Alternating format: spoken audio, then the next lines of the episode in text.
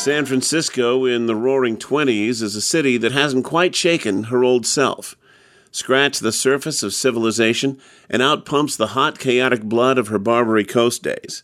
Sometimes somebody needs help bringing order back to this chaos, and that's where I come in. I work for the Federated Detective Agency.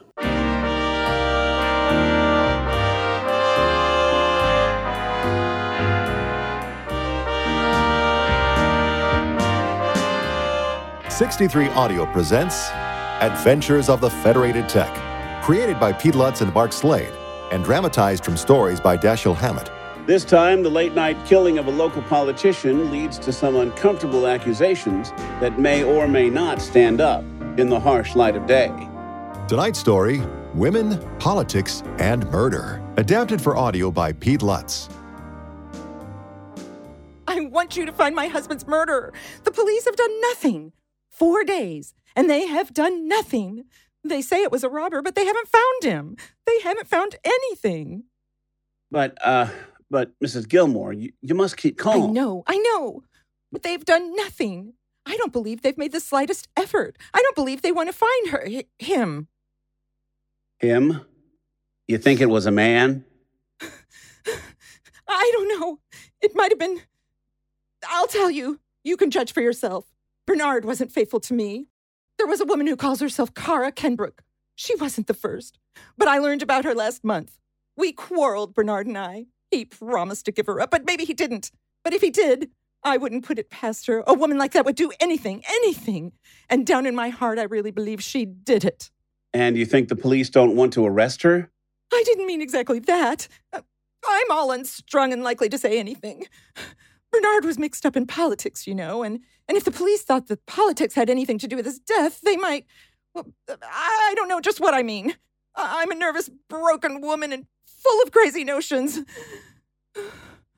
Straighten this tangle out for me. Find the person who killed Bernard. I'll do what I can.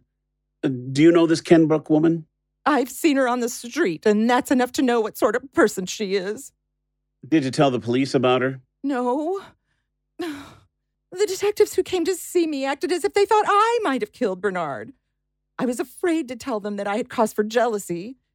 Maybe I shouldn't have kept quiet about that woman, but I didn't think she'd done it until afterward when the police failed to find the murderer. The police don't appreciate it much when information is withheld. But I couldn't make myself go to them and tell them that I had done that. I knew what they'd think, so I. you can it around so it'll look as if I hadn't known about the woman, can't you? Possibly. Now, as I understand it, your husband was shot on Pine Street between Leavenworth and Jones at about 3 o'clock Tuesday morning. That right? Yes. Where was he going?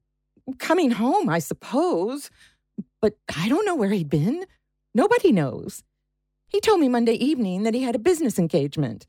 He was a building contractor, you know. Uh, he went out about half past 11, saying he would probably be gone four or five hours. Wasn't that an unusual hour to be keeping a business engagement? Not for Bernard. He often had men come to the house at midnight. Can you make any guess at all where he was going that night? No. I knew nothing about his business affairs, and even the men in his office don't seem to know where he went that night. How about enemies? I don't know anybody who hated him enough to kill him. Where does this Kenbrook woman live, do you know? Yes, in the Garford Apartments on Bush Street. Nothing you've forgotten to tell me, is there? No, I've told you everything I know. Every single thing.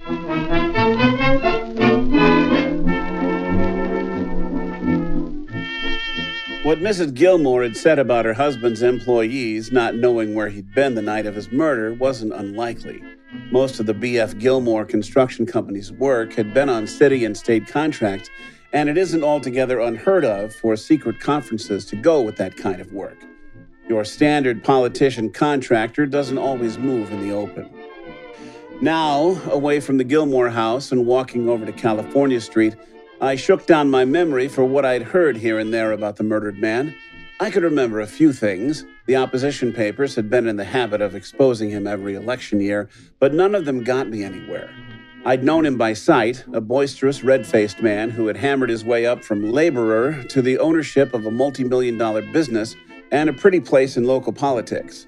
A roughneck with a manicure, somebody had called him, A man with a lot of enemies and a lot more friends. A big, good natured, hard hitting rowdy.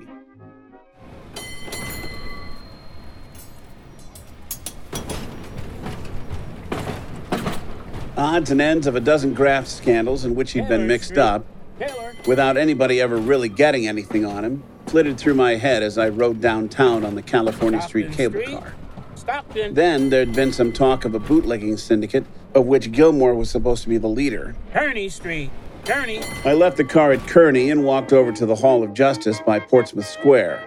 In the detective's assembly room, I found O'Gar, the sergeant in charge of the homicide detail. He's a squat man of about 50 who goes in for wide brimmed hats of the movie sheriff sort, but whose little blue eyes and bullet head are not handicapped by his choice of headgear. I want some dope on the Gilmore killing. So do I. But if you'll come along, I'll tell you what little I know while I'm eating. I ain't had lunch yet.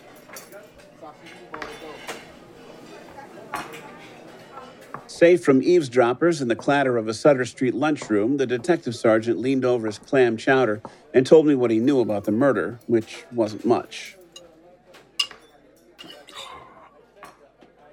Uh, one of the boys, uh, Patrolman Kelly, was walking his beat early Tuesday morning, coming down the Jones Street Hill from California Street to Pine. It was about three o'clock. No fog or nothing. A clear night. Kelly's within maybe 20 feet of Pine Street when he hears a shot.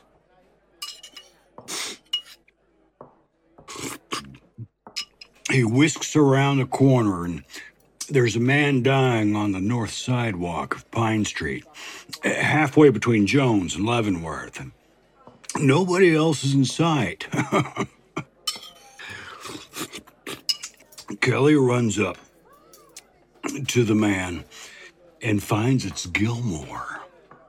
The man dies before he can say a word. The doctors say he was knocked down and then shot. There's a bruise on his forehead, and the bullets slanted upwards in his chest. you, you want a cracker or anything? you see what I mean? He, he was lying on his back when the bullet hit him, with his feet pointing toward the gun it came from. It was a 38. Any money on him? Uh huh. 600 smacks, a couple of diamonds, and a watch. Nothing touched. What was he doing on Pine Street at that time of the morning? Damned if I know. Chances are he, he was going home, but we can't find out where he'd been. Don't even know what direction he was walking in when he was knocked over. oh, he, he was lying across the sidewalk with his feet to the curb. But that don't mean nothing. He could have turned around three or four times after he was hit. Oh, man. All apartment buildings in that block, aren't there? Uh huh. There's an alley or two running off from the south side. But Kelly says he could see the mouths of both alleys when the shot was fired. Before he turned the corner, and nobody got away through them.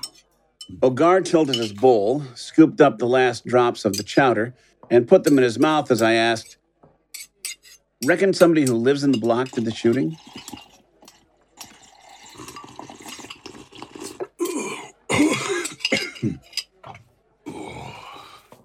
That's good. Hmm. Maybe. But we got nothing to show that Gilmore knew anybody in that block. Many people gather around afterward? A few.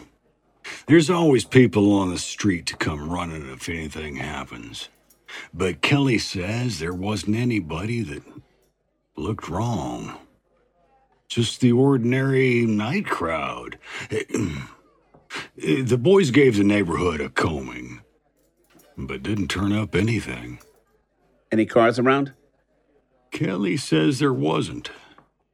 That, that he didn't see any.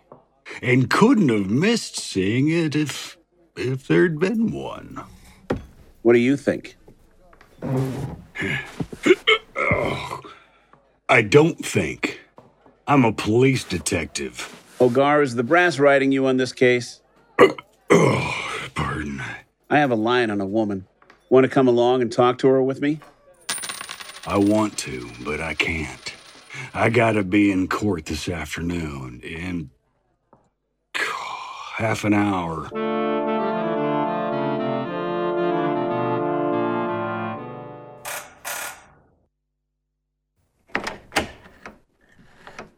Miss Cara Kenbrook? Yes. My card. I'm with the Federated Detective Agency. I'd like to ask you a few questions. May I come in? Do. If you'd like to sit, just push those things off the sofa. The place is a mess. Sorry. I'm interested in Bernard Gilmore's death. I watched her face as I asked this question. It wasn't a beautiful face, although it should have been. Everything was there perfect features, smooth white skin, big, almost enormous brown eyes. But the eyes were dead dull, and the face was as empty of expression as a china doorknob. And what I said didn't change it. Bernard Gilmore? Oh, yes. You and he were pretty close friends, weren't you? We had been, yes. What do you mean by had been? I gave him the air last week. When was the last time you saw him? Last week. Monday, I think. A week before he was killed. Was that the same day when you broke off with him? Yes. Where were you on the night he was killed? At the coffee cup, eating and dancing with friends until about one o'clock. Then I came home and went to bed. Why did you split with Gilmore? Couldn't stand his wife. Huh? She was a nuisance. She came here one night and raised a racket. So I told Bernie that if he couldn't keep her away from me, he'd have to find another playmate. Have you any idea who might have killed him? Not unless it was his wife. These excitable women are always doing silly things. What happened the night his wife came here? Nothing but that. She followed Bernie here, rang the bell, rushed past me when I opened the door, and began to cry and call Bernie names. Then she started on me, and I told him that if he didn't take her away, I'd hurt her. So he took her home. All right, Miss Kenbrook, that's all I have for now. I may be back later, though. All right.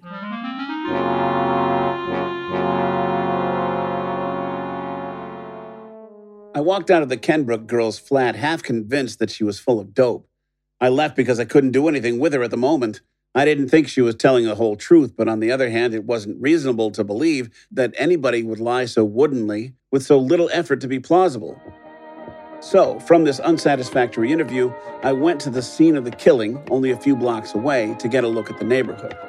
I found the block just as I'd remembered it and just how O'Gar had described it lined on both sides by apartment buildings with two blind alleys, one of which was dignified with a name, Touchard Street, running from the south side. The murder was four days old.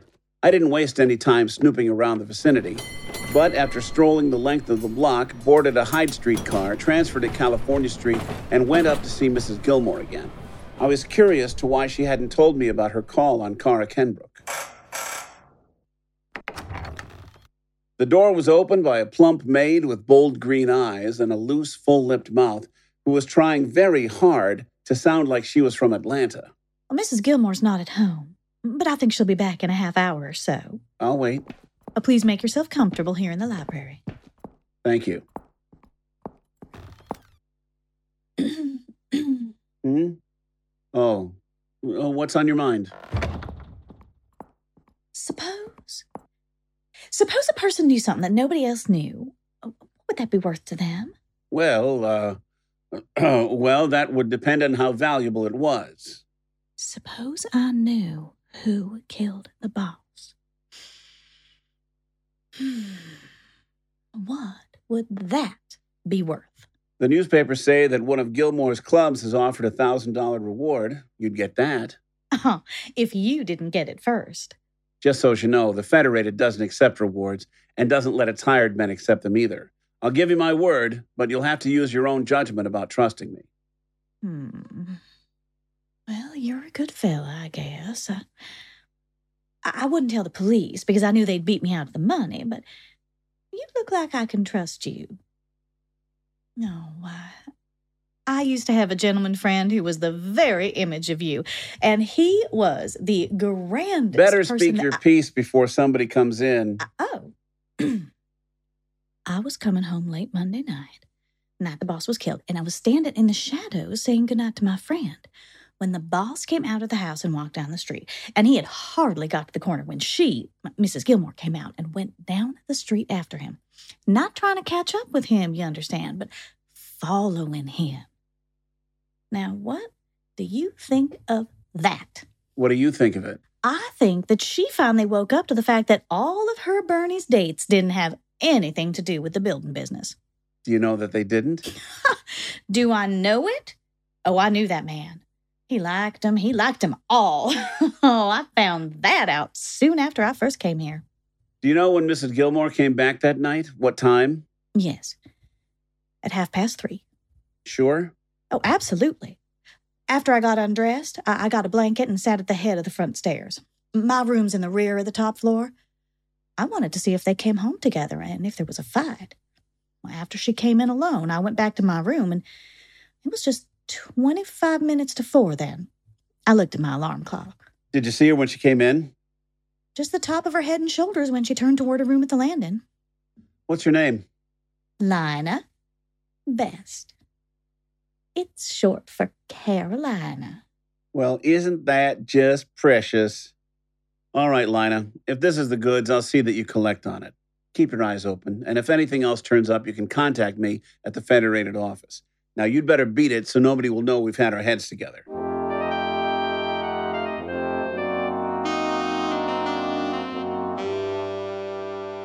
Alone in the library, I cocked an eye at the ceiling and considered the information Lina Best had given me. But I soon gave that up. No use trying to guess at things that will work out for themselves in a while.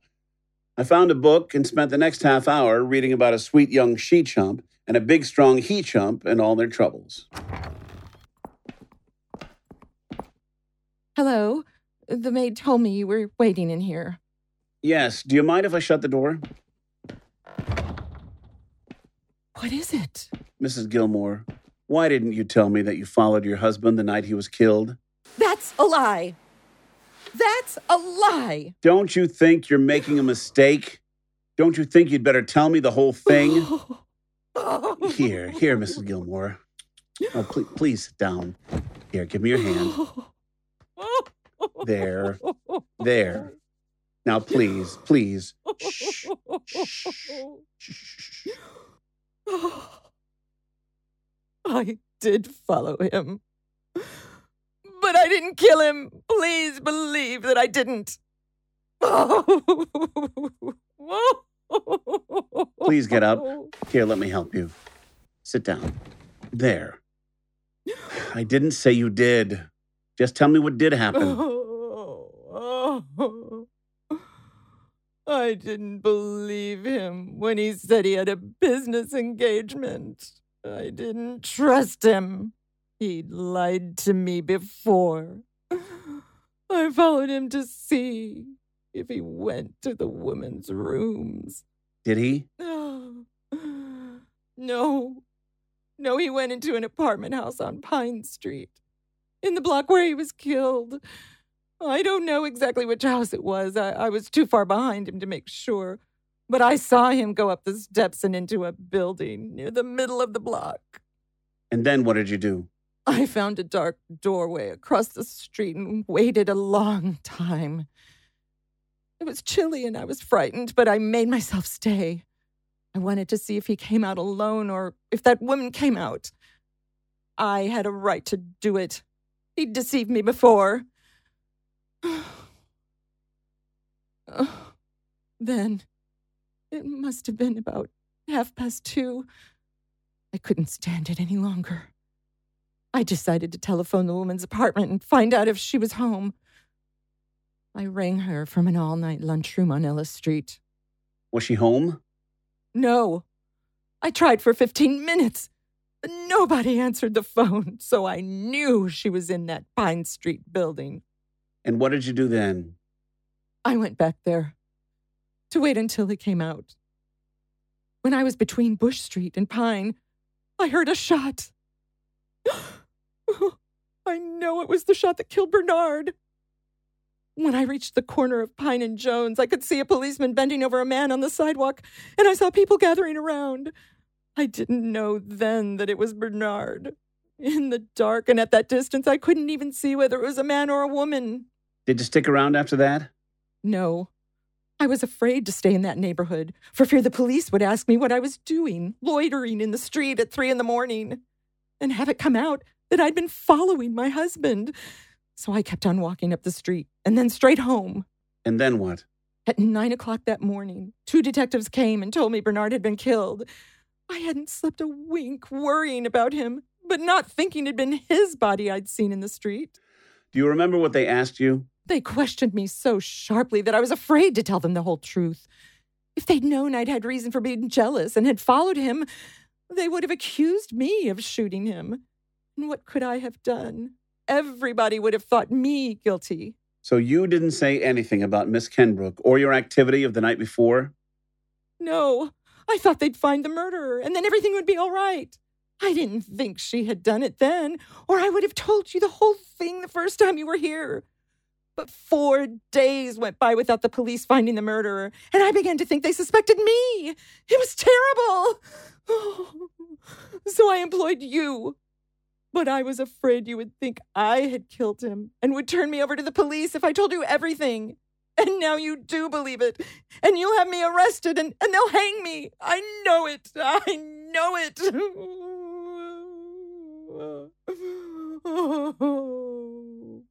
Shh, shh, shh, shh, shh. You're not arrested yet. Shh. I didn't know what to make of her story. The trouble with these nervous type women is that you can't possibly tell when they're lying or when they're telling the truth unless you have outside evidence. Half the time, they themselves don't know. When you heard the shot, you were walking north on Jones between Bush and Pine. You could see the corner of Pine and Jones. yes, clearly. See anybody? No, not until I reached the corner and looked down Pine Street. Then I saw a policeman bending over Bernard and two men walking toward them Where were the two men? on Pine, uh, east of Jones. They didn't have hats on, as if they'd come out of a house when they heard the shot. Any automobiles in sight, either before or after you heard the shot? Mm, I didn't see or hear any. I have some more questions, Mrs. Gilmore, but I'm in a hurry now. Please don't go out until you hear from me again. I won't. I left the library and Lina Best was holding the street door open for me. Well, You stick around too. huh?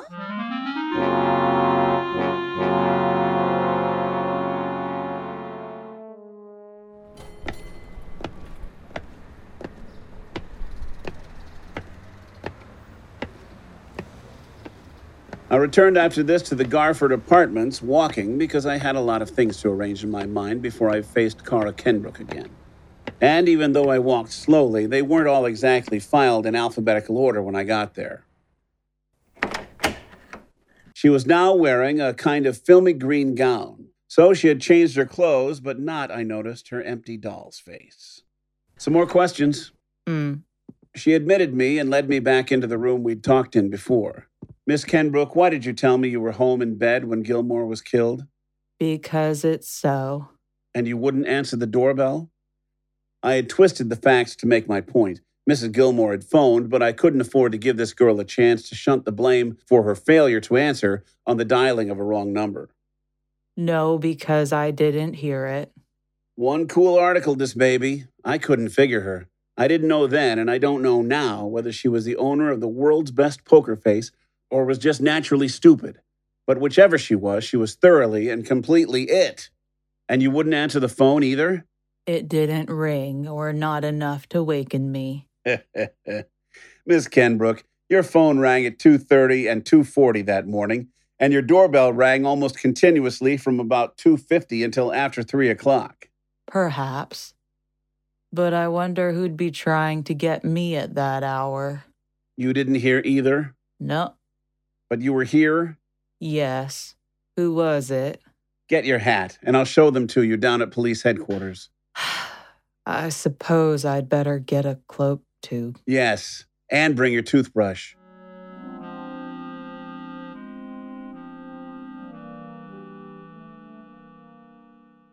You mean you're arresting me? Not exactly. But if you stick to your story about being home in bed at 3 o'clock last Tuesday morning, I can promise you, you will be arrested. If I were you, I'd think of another story while we're riding down to the Hall of Justice. Do you really think that I wasn't here when Bernie was killed? I'm a busy man, Miss Kenbrook. If you want to stick to your funny story, it's all right with me. But please don't expect me to stand here and argue with it. Get your hat and cloak. I suppose you do know something. Well, it's tough on Stan, but women and children first. I was in the coffee cup until one, and I did come home afterward. I'd been drinking vino all evening, and it always makes me blue. So after I came home, I got to worrying over things. Since Bernie and I split, finances haven't been so good. I took stock that early morning and found only $4 in my purse. The rent was due and the world looked pretty damn blue. Half lit on guinea wine as I was, I decided to run over and see Stan, tell him all my troubles, and make a touch. Stan is a good egg, and he's always willing to go the limit for me. Sober, I wouldn't have gone to see him at three in the morning, but it seemed a perfectly sensible thing to do at the time. Miss Kenbrook told me how, as she was walking to this Stan person's flat on Pine Street, she heard a shot and saw the patrolman bending over the dead man, and also saw a few men gathering around. As she got closer, she recognized Bernard Gilmore on the sidewalk. She was shocked at this, but she kept going and went up to Stan's rooms. He let her in, and she told him that Gilmore had just been shot. Stan acted shocked and admitted that Gilmore had just left his rooms after a meeting that had started at midnight. He asked the girl what had brought her there, and she told him her tale of woe. This was the first time he'd known of the girl's relationship with Gilmore. She'd met him through Stan, but Stan was unaware of how chummy they'd become. Stan was worried for fear it would come out that Bernie had been to see him that night because it'd make a lot of trouble for him. Some sort of shady deal they had on, I guess. So he didn't leave the flat to see Bernie. That's about all there is to it. I got some money from Stan and stayed in his flat until the police had cleared out the neighborhood. Then I came home. That's straight, on the level. Why didn't you get this off your chest before? I was afraid. Suppose I told about Bernie having broken off with me and said I was a block or so away when he was killed, and me half full of vino. The first thing everyone would have said was that I'd shot him. I'd lie about it still if I thought you'd believe me. So Bernie was the one who broke off and not you? Oh, yes.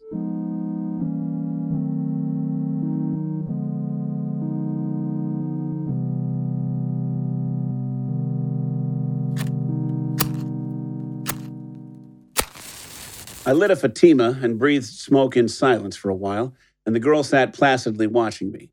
Here I had two women, neither that you could call normal.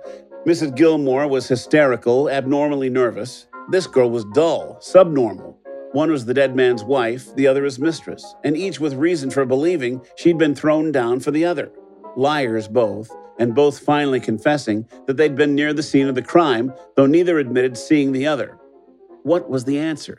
Either could have killed Gilmore, and suddenly all the facts I'd gathered, true and false, clicked together in my head. I had the answer, the one simple, satisfying answer. I grinned at the girl and set about filling in the gaps in my solution. Who is this Stan fellow? Stanley Tennant. He has something to do with the city. Stanley Tennant? I've heard of him. He.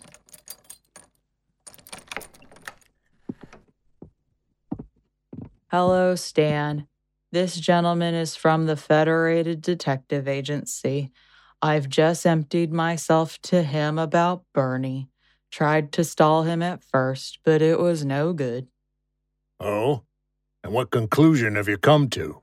I've already had my invitation to take a ride. Tennant, a tall, broad shouldered man dressed in tweeds, bent forward.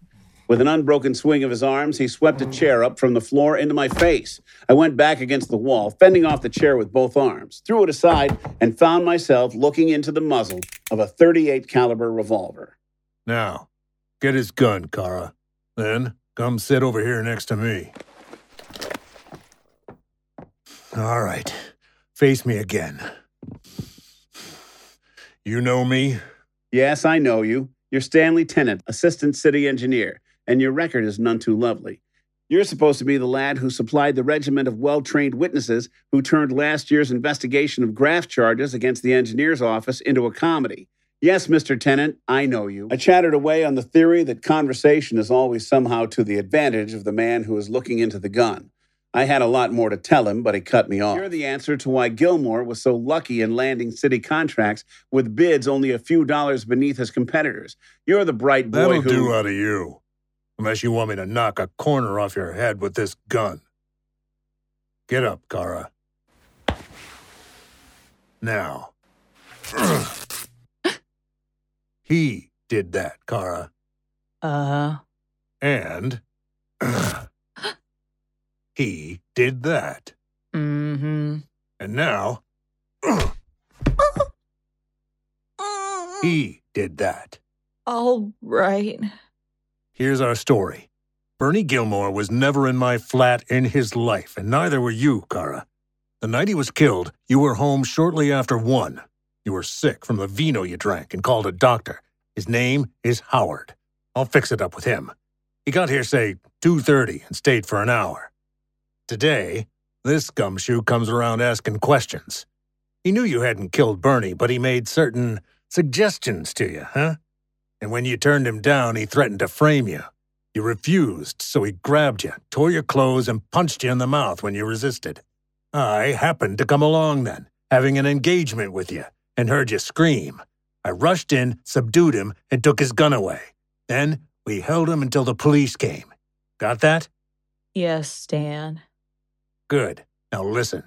We're gonna call the cops, and when they get here, this fellow'll spill all he knows, of course. And chances are we'll all get hauled in. So stick to this story. I ought to have enough pull to get you and me out on bail tonight. And maybe I can fix it so our fat little friend here will be held incommunicado for a day or two.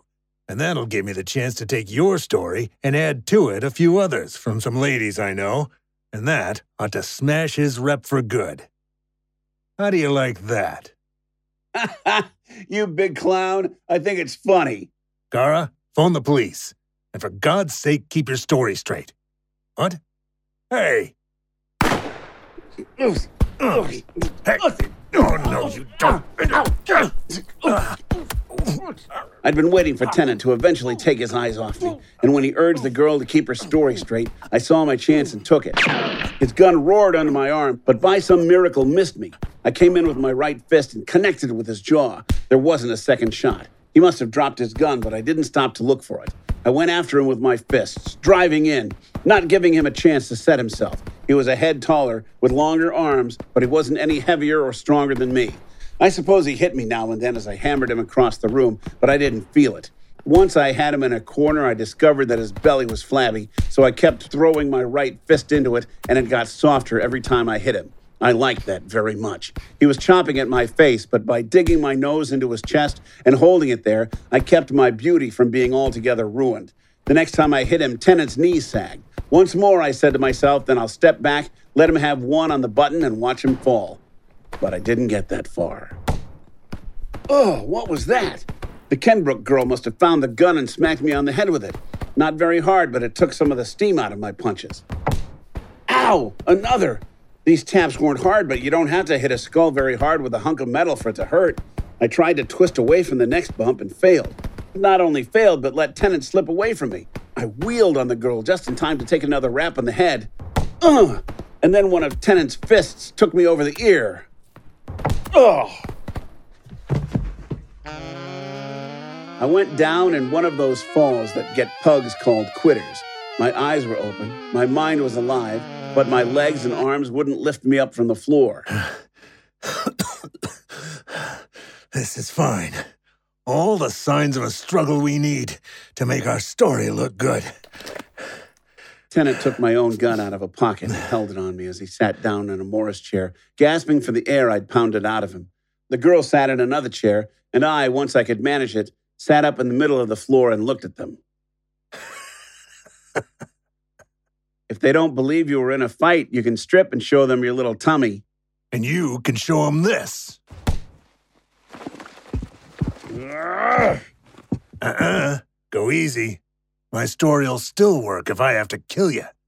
Maybe work better.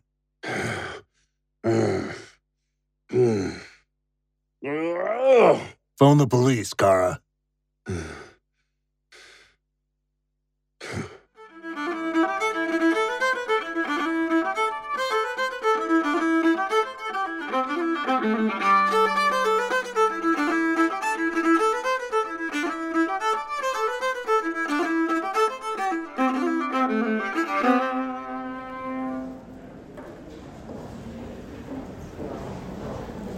Right now, young fella, Mr. Tennant has told his side of the story. It seems to paint a pretty dark picture of you now, doesn't it? But I'm willing to hear your side of things, me lad. What have you got to say for yourself, eh? Just this. I'm working with Detective Sergeant O'Gar on a job. I want to talk to him over the phone, and then I want you to take all three of us down to the Detective Bureau. Why, that's ridiculous. Don't listen to him, Sergeant. Well, now, I don't know. It has a queer look, this thing. I can't tell who started what in this fight. Looks like both of you got in your licks in lumps, that's a certainty. So I shouldn't wonder but what the Detective Bureau was the place for the lot of you. Clancy, take this one to the phone. Do you know what time it is? I was just getting ready to hit the hay. It's nearly 10 o'clock. Listen, I'm cleaning up the Gilmore murder. Meet me at the hall. Will you get hold of Kelly, the patrolman who found Gilmore, and bring him down there? I want him to look at some people. I will that.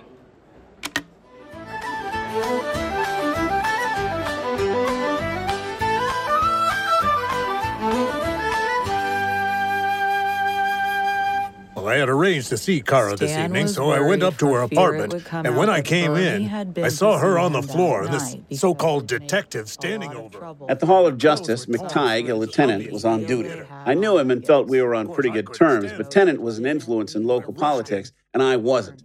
I don't mean to say that McTighe would have knowingly helped Tennant frame me, but if it came down to choosing, I knew who would get the benefit of any doubt there might be. My head was thumping and roaring with knots all over it where the girl had beamed me. I sat down, kept quiet, and nursed my head while Tennant and Cara, with a lot of details that they hadn't wasted on the uniformed men, told their tales to the detectives.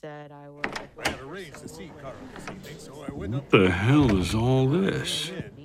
Ain't that Stanley Tennant? Ah, there you are. It's a lovely mess. Listen, in that nickel plated gun on the desk, there's an empty shell. Get it for me. Hmm? All right. After a questioning look from the lieutenant, O'Gar broke open the revolver and took out the shell. He handed it to me. I thanked him and put it in my pocket. Now listen to our friend here. Sounds like he's winding up. Naturally, a man who tried a thing like that on an unprotected woman would be yellow, so it wasn't very hard to handle him after I got his gun away from him. I hit him a couple times and he quit, begging me to stop, getting down on his knees. Then we called the police. Tennant had made a believer of McTighe, not to mention the white haired sergeant and the other two patrolmen. Even O'Gar, I thought, might have been convinced by a story like that if the engineer hadn't added the neat touches about my kneeling. Well, what have you got to say? I've got nothing to say about this dream. I'm interested in the Gilmore murder, not this stuff. O'Gar is a patrolman here.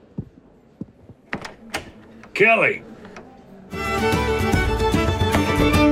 Patrolman Kelly, you found Gilmore's body? I did. Look at this young woman. Ever seen her before? Hmm. Not that I remember. Did she come up the street while you were looking at Gilmore and go into the house he was lying in front of? She did not. Now I'm showing you this expended shell. Kelly, why did you kill Gilmore? Oh, hey, he's going for his gun. I jumped for Kelly, but somebody grabbed me by the neck. McTighe aimed a big fist at my face, but it missed. My legs had suddenly been kicked out from under me, and I went down hard with men all over me. When I was yanked to my feet again, Kelly was weighing his revolver in the palm of his hand. His clear eyes met mine, and he placed the gun on the desk. Then he unfastened his shield and put it with the gun. It was an accident.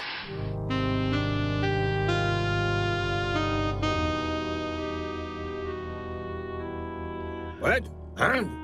What's Let talking that man Wait, go wait, now. what's this, Kelly? Let's have it, Kelly. I was walking my beat that night, and as I turned the corner of Jones into Pine, I saw a man jump back from the steps of a building into the vestibule. A burglar, I thought, and cat footed it down there. I called for him to come out, but got no answer. I started up the steps, but the bottom one was worn smooth and I slipped. I fell forward, and my gun went off just as he started moving towards me. He was hit, and he toppled over frontwise, tumbling down the steps onto the sidewalk. when I looked at him, I saw it was Gilmore. He probably didn't want me to see him coming out of Mr. Tennant's building, thinking I'd put two and two together and maybe talk. Kelly went on to say that even though it had been an accidental shooting, Gilmore's standing in political circles would have meant Kelly's downfall in the force, so he told the story the way we'd heard it. He didn't accuse anybody or say anything that might put the blame on an innocent party.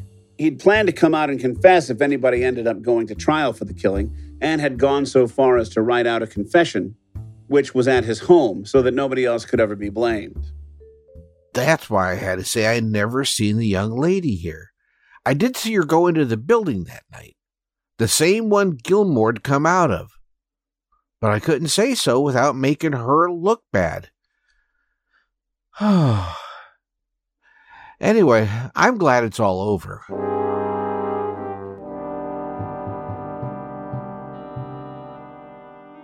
So I hope you'll let me square myself for this evening's work.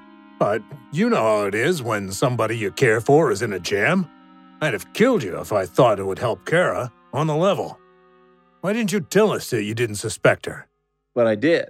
I suspected both of you. It looked like Kelly had to be the guilty one, but you people carried on so much that I began to feel doubtful.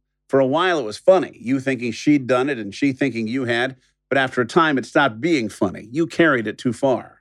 How do you tumble to Kelly? Miss Kenbrook was walking north on Leavenworth when she heard the shot. Mrs. Gilmore was walking north on Jones and was about the same distance away from the shooting.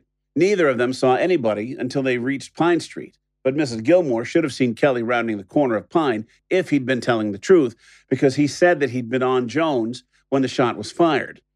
To me, Kelly was a logical suspect because he was the nearest known person to the murdered man when the shot was fired. I follow you.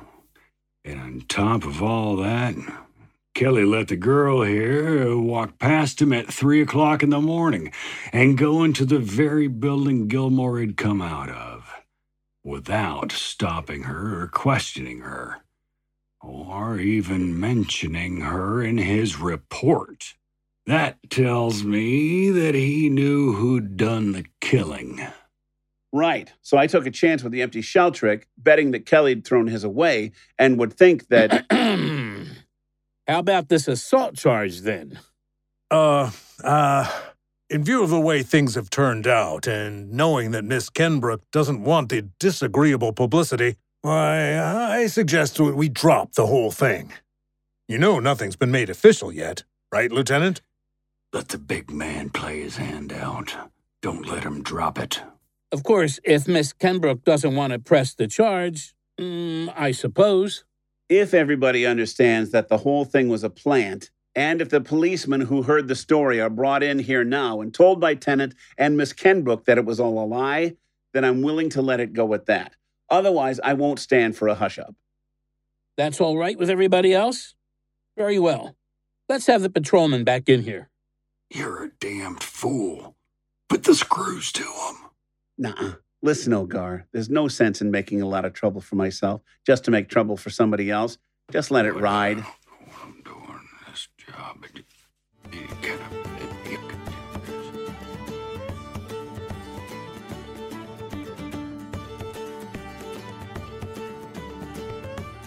And so the policemen were found and brought into the office again and told the truth.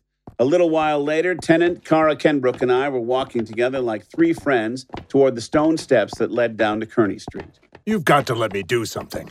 It's only right. Here, let me give you something. Whoops. Careful, I've got you. These steps are pretty slick. Um, no, Mr. Tennant. Let me give you something. What? Bye bye. No! Oh, oh, oh, oh, oh, oh, oh, Oh. Tennant landed in a rather limp pile at the bottom.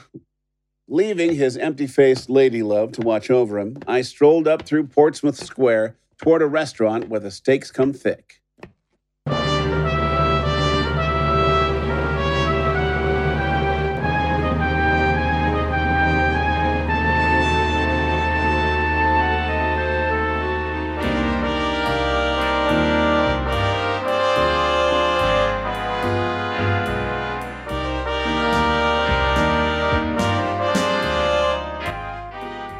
You have been listening to Women, Politics, and Murder, episode 7 of season 2 of Adventures of the Federated Tec.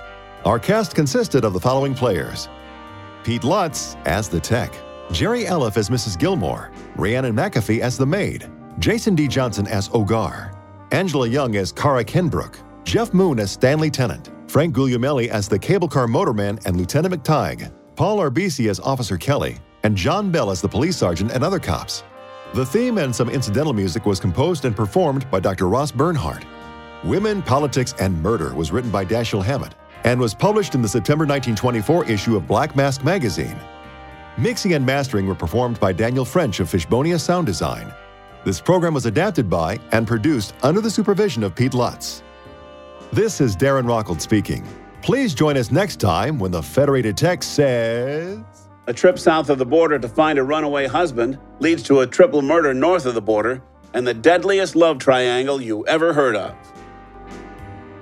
Be with us for our next episode, The Golden Horseshoe, part one of a special two part adventure. Coming soon from 63 Audio.